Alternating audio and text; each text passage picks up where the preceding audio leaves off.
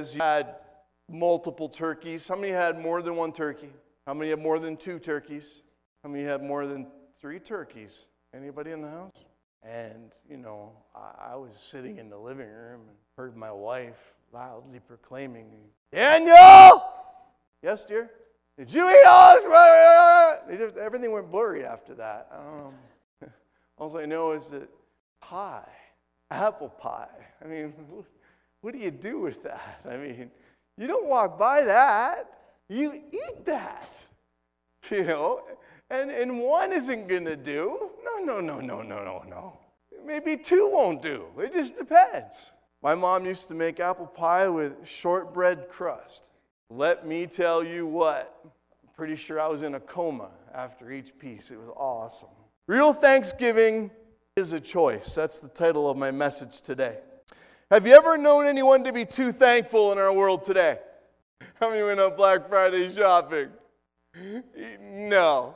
They're not thankful, are they? Oh, I'm so thankful for this line. Oh, I'm so thankful that it's hot in the store. Oh, I'm so thankful for the pushy lady beside me who pushed me over, or the lady who butt under me and then said, Oh, I'm sorry, were you here? Actually, yes, I was. you know, you know, people have been known to fall down in crowds all the time. You know, cannot say whether I did or did not have anything to do with it. I'm just saying that these things happen. If there's one thing that we need to be more mindful of, it is the issue of being and living a thankful life. You know, it's really a very simple concept. Being grateful slash thankful makes us content. When you're grateful and thankful, you become content. And that's a good kind of content, not the kind that makes you spiritually lazy. It's the kind that makes you grateful for the things that God has given you. It makes you stop looking over your shoulder and at the person down the road that seems to have more than you, or the family that has more than you, or the thing that you seem to want that you can't have. Man, I've played that game where the world points its finger at that next thing that, I, that it knows I can't have. How many of you been there? Just me? Okay, two of us, four of us. How many of you have been guilty in the past of coveting? I'm not talking about your neighbor's wife. I'm talking about coveting something they had. You know, I, I mean, if, if you've got that going on, you need to just right away fall on your knees. But I'm talking about like you just, you know, you want you you wanted their life. You wanted what they had. Because everything looks so easy for them. How many ever fallen for that trap? Yeah. Being grateful protects us from dangerous sins like. I didn't know this. Being grateful is the repellent to greed. It's a repellent to lust. It's a repellent to envy. And I could think of others. Being thankful is a repellent to unthankfulness. Being thankful is a repellent to discontentment. Being thankful would change our nation overnight if everybody embraced it. Just imagine what our president would experience with 24 hours of thankfulness. Being grateful helps us meet the needs of others and not being self absorbed. Being being thankful helps us to not be self absorbed.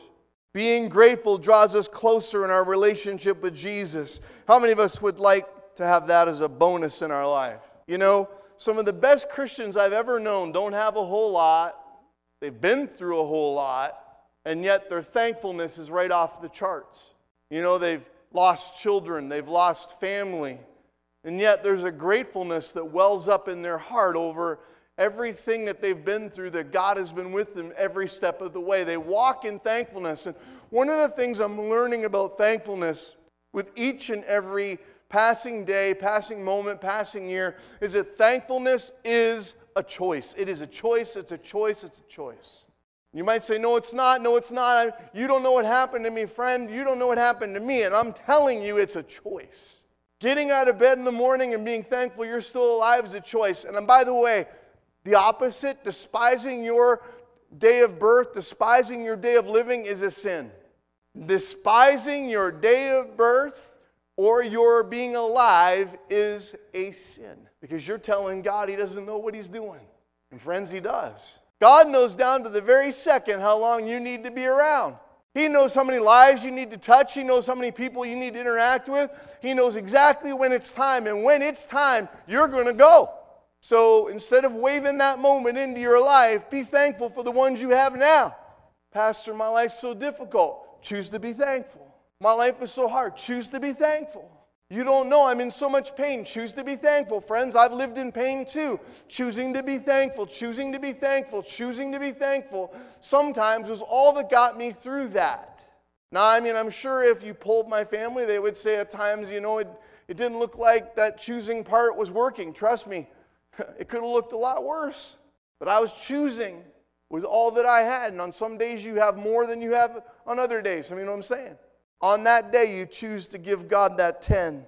Perhaps the most important thing that we could teach each other about thankfulness is how we can make it a habit, a daily attitude for the rest of our lives. We would be so much happier, more safer, more productive, more spiritually mature. Those kinds of guaranteed benefits, man, they can't be found anywhere else. They just can't be. You know, I, have known older folks, they had arthritis in both hips, both knees, both ankles. They had arthritis in their arthritis, and yet they were smiling all the time, ear to ear. And I'd be like, "How you doing?" "I'm doing all right." You know, and you could tell every step is pretty much killing them. I'm just thankful I'm alive. then you see somebody else walking by. You know, you clearly they don't got nothing wrong at all. They got a bounce in their step. They're miserable beyond. You ask them how you're doing. They say they wish they were dead. This is I'm getting being real today. And maybe that was you at one time. I know that when I was young and brash and kind of dumb, I said things like that. I wish I was dead. Great conversation. My dad was really good at having these conversations. Just say things to me like, well, why would you wish you're dead? Because life stinks. Well, how do you know that death would be any better? Because at that time I wasn't a believer in Christ. He's like, Dan, you're telling me you're not a believer in Christ, right? And I said, Yeah, I'm just, whatever. you know how awkward that gets, right? That conversation. He said, Well, if you were to die and I'm, and I'm right, and you know, then I'm going to let you know death really isn't going to be a good thing for you. So you might want to choose to live until you get this other stuff figured out. He won those arguments a lot. We would be so much happier, safer, productive, and more spiritually mature. Workplaces and corporations now know and they are very aware of having a positive workplace. They talk about positive mindfulness. They talk about having quiet spaces. They, they spend money on these things because they know that a happier worker is a productive worker. Some of you are going, wait, my, my boss never got that memo. I listen. Maybe yours hasn't, but there are places that have. And, and they understand the concept of helping people choose, choose to be happy, choose to be thankful. Thankfulness in all circumstances. 1 Thessalonians chapter 5 verses 16 to 19. Rejoice sometimes, always. Pray once in a while, continually. Give thanks in some circumstances, all circumstances. For this is God's will for you in Christ. Do not quench the Spirit. When he talks here about quenching the Spirit, it's literally like dousing the fire of the Spirit in your life, like taking a bucket and putting it out. You want to put the, the fire of the Spirit out? Stop rejoicing. Stop praying. Stop being thankful. And you will put the power of the Spirit right out of your life. You want to ignite the power of the Spirit in your life? Begin to rejoice. Well, I don't have anything to rejoice for. I'll bet you there's not one person in this room we couldn't find something to rejoice over. And you might say, Oh, I take that bet. Listen, I rejoice that you're here today. You don't know about my life and blah, blah, blah. Listen, I just rejoice that you're here. Because if you're here, that means God's still working on you. He still has a purpose, He still has a plan. When are we to rejoice? Always. When are we to pray? Continually. And we're only setting aside blocks of time because we recognize one of our core values is prayer. And other than those prayer texts that we send out, I wanted to make sure that we actually really were, in fact, praying. Otherwise, we don't have the right to put it out there or put it on our website or to have people come to our altars because I'm going to let you know as a pastor, after each and every time that we've had prayer, I've noticed two things a bump in warfare, which we've talked a lot about, and, and a bump in God's presence. And we'll take both because they go hand in hand. Why do we have to rejoice all the time? Why should we be thankful all the time? Because it's God's will for us to live in this constant cycle. It brings thankfulness to our lives, possibly even perspective. You know, when David lost his son after he had committed sin with Bathsheba, He knew that his son was sick. He became gravely ill, and David knew that it was on him. And the Bible is very clear. David wept before God. He was down on his knees, down on the ground. He went hard after God. His servants were afraid to tell him that the child was dead. David discerned from how they were acting that the child was dead. he said, Is the child dead? He said, Yes. He said, Then let us go. And he got up and he cleaned himself up and he went and he worshiped God. And his response was very interesting in that situation. His son could no longer come to him, but he boldly proclaimed, But one day I can go to him. Friends, I, feel like I'm speaking to all kinds of issues this morning, but I'm going to let you know Christmas is one of those times of the year where people begin to mourn those who are not with us anymore. I want you to know you're going to see them again soon. You're going to see them again soon. And it would be such a crime, such a sin if you wasted your life, the rest of your life, just grieving because they would want you to live. They would want you to embrace the life you have in front of you. Enduring love. In 1 Chronicles chapter 16, give thanks to the Lord for he is good, his love endures forever. What has God's love had to endure in this world? Think about it. It's had to endure you and me. I don't know. I think sometimes I'm really easy to love. Other times, not so much. How many of you would agree that you're complicated? Your spouse is hitting you right now. It's probably a good sign that you should lift your hand. Yeah. No, I'm not. I'm not at all. That's it. Hormones. Oh. I'm not, I'm not touching that one. How about our continual choices of sin over relationship? You see, if we live in the place of thanksgiving, I think we would choose sin less and relationship with God more. You see, all of us have that pet sin, that area that we're comfortable with. How about the fact that our God has enduring love for each of us, no matter what we've done or how many times we've done it? It doesn't talk about just love, his enduring love. It endures forever. It doesn't just endure circumstances, it endures eternity. That's strong enough to overcome your failures. I just talked to somebody this week and I said, you know, if you had your child, how many, how many times did you love your child if they failed you? Every time. Parents, right? Grandparents. When the grandbabies disappoint you, I mean, how many times are you going to love them? Every time. Now, if your love is flawed and my love is flawed, but God's is not, how much more is He going to love us when we fail? It's us that rejects His love when we fail because we know that that means coming to terms with we failed. That's a tough one. And that really means pride. In Luke chapter 17, there are 10 lepers. And leprosy was a death sentence, no question about it. In many parts of the world today, it still is. Now, on his way to Jerusalem, Jesus traveled along the border between Samaria and Galilee. As he was going into a village, 10 men who had leprosy met him. They stood at a distance and called out in a loud voice, Jesus, Master, have pity on us. And when he saw them, he said, Go show yourselves to the priests. And as they went, they were cleansed. What? Now, it took time, like three steps.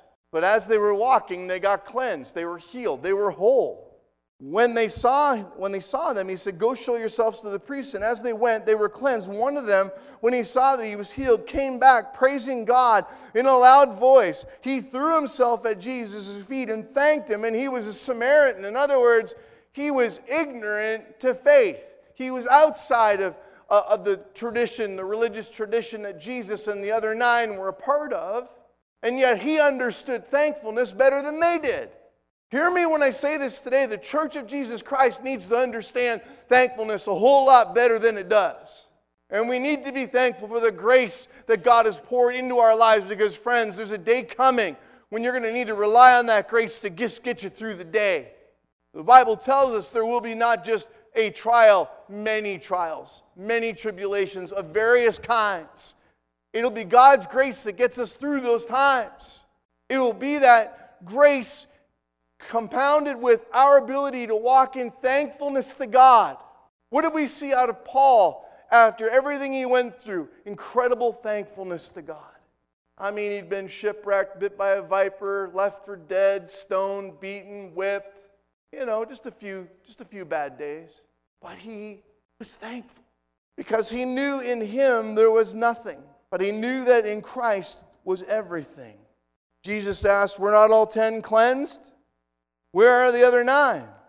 Was no one found to go, return, and give praise to God except this foreigner? Now, Jesus isn't trying to insult the Samaritan. He's speaking to the fact that the other one should have known better. Then he said to them, Rise and go, your faith has made you well. Sometimes, if we're not careful, familiarity with the things of God can breed discontentment. And we forget to be thankful for the things that God does. Let me, let me throw a few things out. How many of you would say you've been healthy for a long time? Can I see your hand? Just throw it up there. You've been healthy for a long time. Can I be honest with you? You should be thankful every day your feet hit the floor. I hope you are. And many of you, I bet, I bet your bottom dollar you are because I could see it on your faces. Now, here's a flip. For many of you who have been sick for long periods of time, here's some medicine to try. Get out of bed and be thankful every day. What?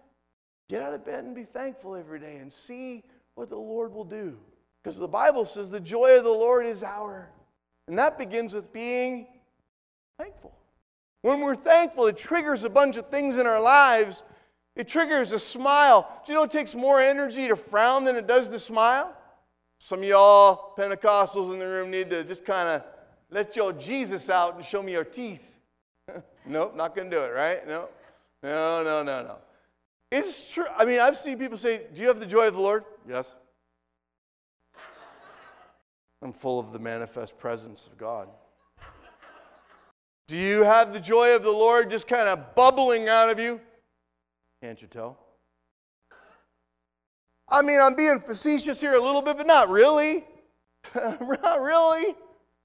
The reality is, there are always going to be people who are worse off than us, and there are some that are sitting here this morning and they're in pain and they're like, when's the preacher going to be done? There'll be joy when he's done. and I'm mindful of that. So I speak longer. No, I'm just kidding. Then he said to them, to him, Rise and go, your faith has made you well.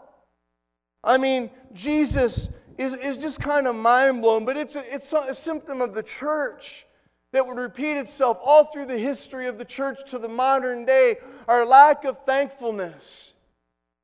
How many times has God done miracles in our lives? Literally, we should have a feast to remember the miracles God's done. In my last church, over one calendar year, I had my prayer guy who ran our prayer ministry track every single prayer need for one calendar year. And I had him mark down the answers to those prayers to follow up on every single one. That was his job for a year. And to find out whether they were healed or just went away or what happened. Do you know that we don't know just how many times God heals people? I was shocked. The number was like well over 200. Well over 200 people. Did I see people go, woo! And, you know, get, I, mean, I didn't see that happen even one time. But I'll say it now like I've always said it healing is the absence of sickness.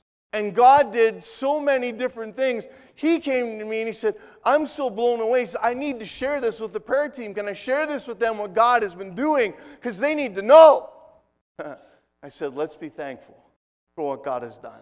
Even when it's not enough, give thanks. John chapter 6, another of his disciples, Andrew, Simon Peter's brother, spoke up Here is a boy and five barley loaves and two small fish. But how, how far will that go among so many? And Jesus said, Have the people sit down. Like Jesus just doesn't mess around. I mean, he, he has an end goal in mind all the time. There was plenty of grass in the place, and the men sat down, about 5,000 of them. And then he took the loaves and gave thanks and distributed to those who were seated as much as they wanted. He did the same with the fish. Notice he doesn't mention women or children there, so the number's probably closer to 10,000. And you know, he just basically takes these fragments and prays a blessing over them, breaks them up. And then Jesus took the loaves, gave thanks, and distributed to those who were seated as much as they wanted. And he did the same with the fish, as much as they wanted. He was thankful to the Father for his ability to provide. Even Jesus exhibited thankfulness. And he modeled it to his disciples, who, like you and me, did a miserable job of mirroring it back. Their first response is, This, isn't, going to work. the first row's going to get some good meat. Imagine the person, they get 5,000, they're going to get like a crumb. But that's not the God we serve, is it? It's not the God that put manna on the ground for Israel, is it? Not the God that put meat on the ground for Israel, is it? No. It's the God that provided abundantly, above and beyond, all that we could have ever asked for or thought of. We serve such a big God. I'm almost done here. Just give me one minute. Even though, even when it's not enough, we can still be thankful because we always have Him, and He will always be enough. In 1 Thessalonians 5:18, Give thanks in all circumstances, for this is God's will for you in Christ Jesus. What? Give thanks in all circumstances. yes, in Walmart. God wants us to give thanks in all circumstances. And we may not like it, we may not be comfortable with it, the answer may not come yet, but we have to learn to give thanks in circumstances where the answer is not clearly mapped out for us. Have you been there? I mean, even us as a church, we're a lot like Israel. we as a church body have to give thanks to God because we don't have it all figured out. We're figuring a lot of things out as we go, as we discover who we are, as we reach into our community, as we find out what the needs are, and then we get told what the needs are, and the needs are much bigger than what we have. We have to be thankful and just say, Lord, we need your help. That's when it gets really fun. Give thanks in all circumstances, for this is God's will for you in Christ Jesus. Choice brings it. Psalm 118, 24. This is the day the Lord hath made. We will rejoice and be glad in it. It's another way of saying being thankful. Being thankful. Being thankful. Colossians 3:17. And whatever you do, everyone say whatever. Whether it's in word or deed, do it all in the name of the Lord Jesus, giving thanks to God the Father through Him. No matter what we need, we need to be thankful. We just need to be thankful. I'm thankful that, you know, we got that new projector. It's up now. You might say, why wasn't it on? Well, because the pipe needs to move up about two feet that way. Because otherwise, right now, it would blind half the room. But I'm thankful it's up there because that was an answer to prayer. I'm not being silly. I'm thankful that our truck's here. It's got a bad boy spreader on it. I mean, big spreader. You can get all southern when you talk about about big spreader on it. It's the way the guys in my other church would talk. It'd be like, it's got a big spreader on it, got a big plow, it's big tires, big, got big tire dual exhaust, 10 cylinder, big engine, room, room. Yeah. Yeah. Oh, yeah. That would be an hour long conversation. Very thankful. Because last week it was seven of us in our shovels. And that storm that we were supposed to get, my family got. And so they were having to take my father in law into the hospital this morning in an ice storm. A bad one. And whatever you do, whether in word or in deed, do it all in the name of the Lord Jesus, giving thanks to God the Father through him. And I'm done. I'm going to have Pastor Nate come back, or Pastor Corey, or both of them, or one of them, or two of them. Your relationship with God can be completely destroyed by a lack of faithfulness on your and my part. Why? Simply because His love has had to endure our continual lack of gratefulness. You want to have a life that is full? Surround yourself with good people. Have a relationship with God every day and be grateful for the first two. I'll say it again. Surround yourself with godly people. Spend time with God every day and be thankful for the first two. And you will be full. You know, there is nothing that you own this side of heaven that can bring one ounce, one ounce of fullness. Nothing. What matters most, we're all going to say family, right? The relationships that we have, right? The grandkids, the children, parents. Sometimes we lose sight of our own relationships with each other because we put the kids first. That's wrong. Put your marriage first. So this morning, I want to ask the question in this season. How many of you would say, you know what? I want to practice thankfulness in this season. I want to practice being a thankful person. I just, I really want to work on it, and I'd like your, I'd like you to pray over me that God would help me to be mindful when I'm not. How many of you know that there are times we're not? We're not thankful sometimes. Like I always say this, but being in line anywhere, anywhere, especially Walmart, okay, it's hard. We're not a patient people. We just don't do it very well. You know, when I'm in the Dairy Queen drive through, which never happens. Why do I always get the person who has to order 19 meals in front of me? Why couldn't I have got the person, Pastor Corey, that ordered the single blizzard? They could be done in a few seconds and on their way. Bye. Oh no. Oh no, no, no, no, no, no, no, no. I get the person who's feeding a football team. And of course, they make your blizzard while they're making the 17 people's foods, and so then you get it. And what is it? It's no longer a blizzard, it's, it's milk. But I'm grateful. I wanted to put a smile on your face as we close and make fun of myself a little bit because the reality is we do get hung up on some things that are just so silly. And they just don't matter. It just don't matter. You know, each year our congregation goes through seasons where we lose people. This year we've lost some really familiar faces. And it's the first season of grief for some in this room. And I have a, that hasn't been lost on me.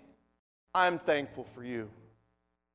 And can we be thankful for them until they can be thankful for themselves as they walk through this process? So, how many would say, please pray for me one more time? All right. Father, I thank you this morning. Lord, for everybody who raised their hand that just said, I just need to practice and be more mindful of thankfulness in this holiday season. I pray that you'd watch over each and every person, that God, we would know the blessings that come when we just are thankful for the things that we have and that we're not striving for the things that we don't. That we would just hold on and enjoy the very presence of the many blessings that you put in our lives already. And Father, should you choose to bring more, we'll be thankful for that. Should you choose to remove some, help us to be thankful for those. We're thankful for the breath in our lungs. We're thankful, Father, for another day on the calendar. Forgive us, God, for the times when we haven't been thankful for those things, because you have a plan for our lives. And each and every day, each and every minute, each and every hour, each and every second matters. So, Father, bless each person that raised their hand today as they go in Jesus' name. And everybody said, Amen and amen. God bless you as you travel today or go home or whatever you do. Just be safe. Amen.